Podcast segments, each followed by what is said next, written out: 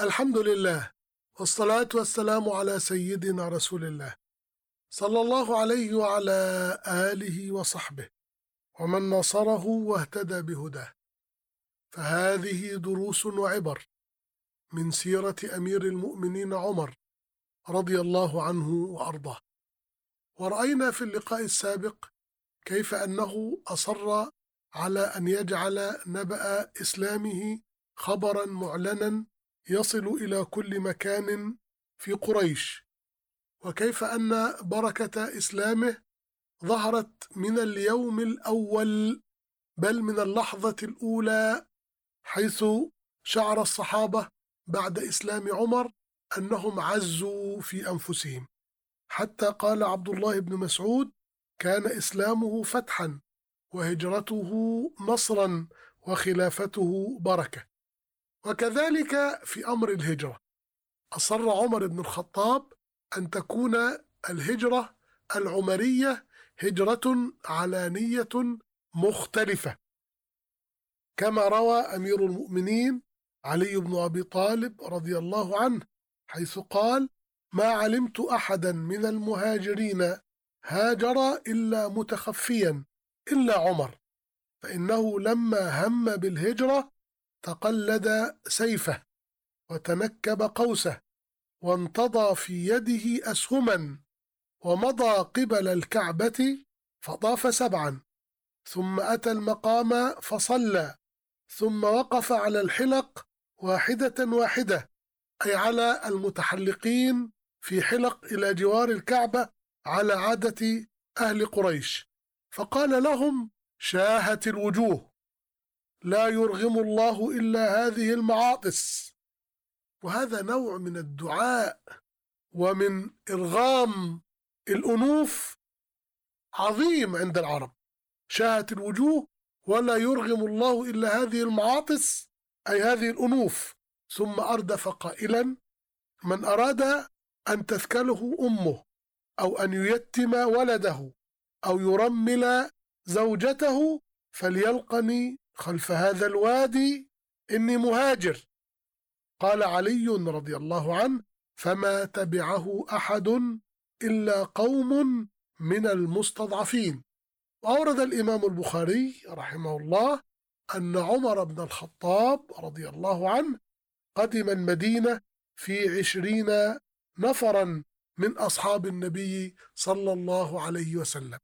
هؤلاء النفر من الصحابة المستضعفين كانوا لا يستطيعون أن يخرجوا إلى مهاجرهم علانية وكانوا ينتظرون اللحظة التي يخرج مع عمر وفي حمايته كما صلوا في حمايته عند الكعبة.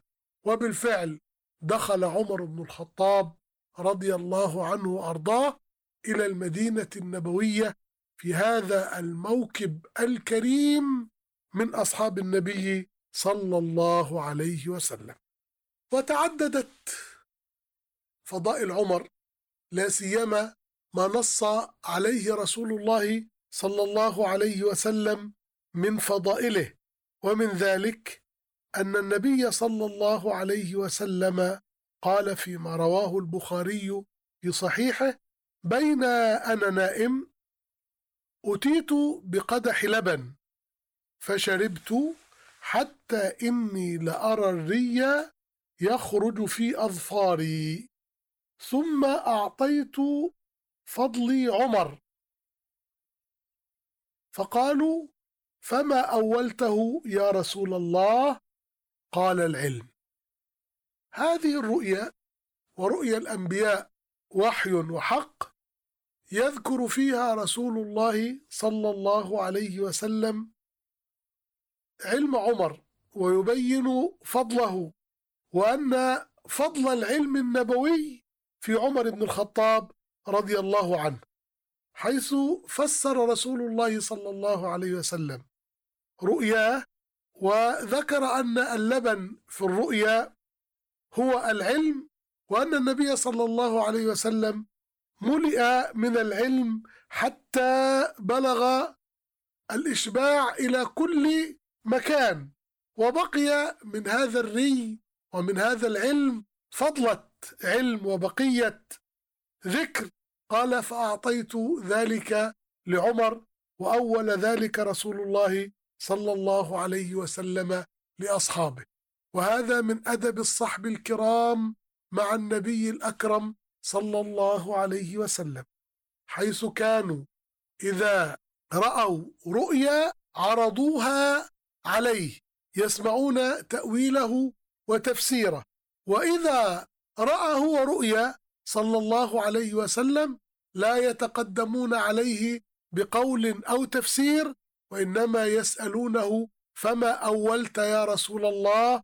فيؤول لهم. وروى أصحاب الصحيح أيضا كمسلم وغيره رؤيا أخرى لرسول الله صلى الله عليه وسلم تبين فضل عمر حيث قال عليه الصلاة والسلام بين أنا نائم إذ رأيت الناس يعرضون علي وعليهم قمص جمع قميص وهو الثوب الذي يلبسه الرجل منها ما يبلغ الثدي يعني قصير إلى الصدر ومنها ما يبلغ دون ذلك يعني متفاوتة هذه القمص والثياب فمنها ما هو قصير إلى الصدر أو إلى السرة أو إلى الركبة. ومر علي عمر بن الخطاب وعليه قميص يجره أي أن ثوب عمر طويل وسابغ. فقالوا فما أولت يا رسول الله؟ قال الدين. هنا فسر رسول الله صلى الله عليه وسلم الثوب بالدين فمن كان قميصه قصيرا ففي دينه قصر وخلل وضعف. أما ثوب عمر الذي هو يقابل التزام عمر ودين عمر فهو طويل جميل سابغ كما جاء في نص الرؤيا يجره أي ضائل وفائض. وكان عمر بن الخطاب رضي الله عنه وأرضاه يعرف الصحابة له هذا القدر الذي بينه رسول الله صلى الله عليه وسلم وكانوا يعرفون أنه من أعلمهم. حتى قال عبد الله بن مسعود رضي الله عنه وأرضاه كنا لا نشك جميعا أن العلم قد دس في حجر عمر. كان الصحابة رضوان الله تبارك وتعالى عليهم يظنون ويعتقدون أن عمر امتلك ناصية العلم وكأنه في حجره يخرج منه حيث يشاء. وهذا من بركة التحصيل والاهتمام التي كان عليها أمير المؤمنين رضي الله عنه فكان لا يفوت علما ولا فضلا ولا مجلسا من مجالس رسول الله صلى الله عليه وسلم.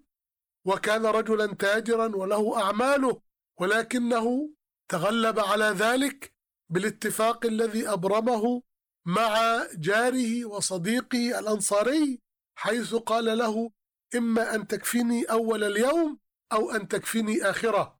قسموا اليوم إلى ورديات عمر يجلس النصف وجاره وصديقه يجلس النصف ثم يلتقيان فيذكر كل واحد منهم لأخيه ما لم يسمعه من رسول الله صلى الله عليه وسلم فيكون بذلك قد سمع كل ما تكلم به وعلمه رسول الله صلى الله عليه وسلم فحقق عمر بن الخطاب هذه المنزلة العظيمة في العلم وفي الفضل.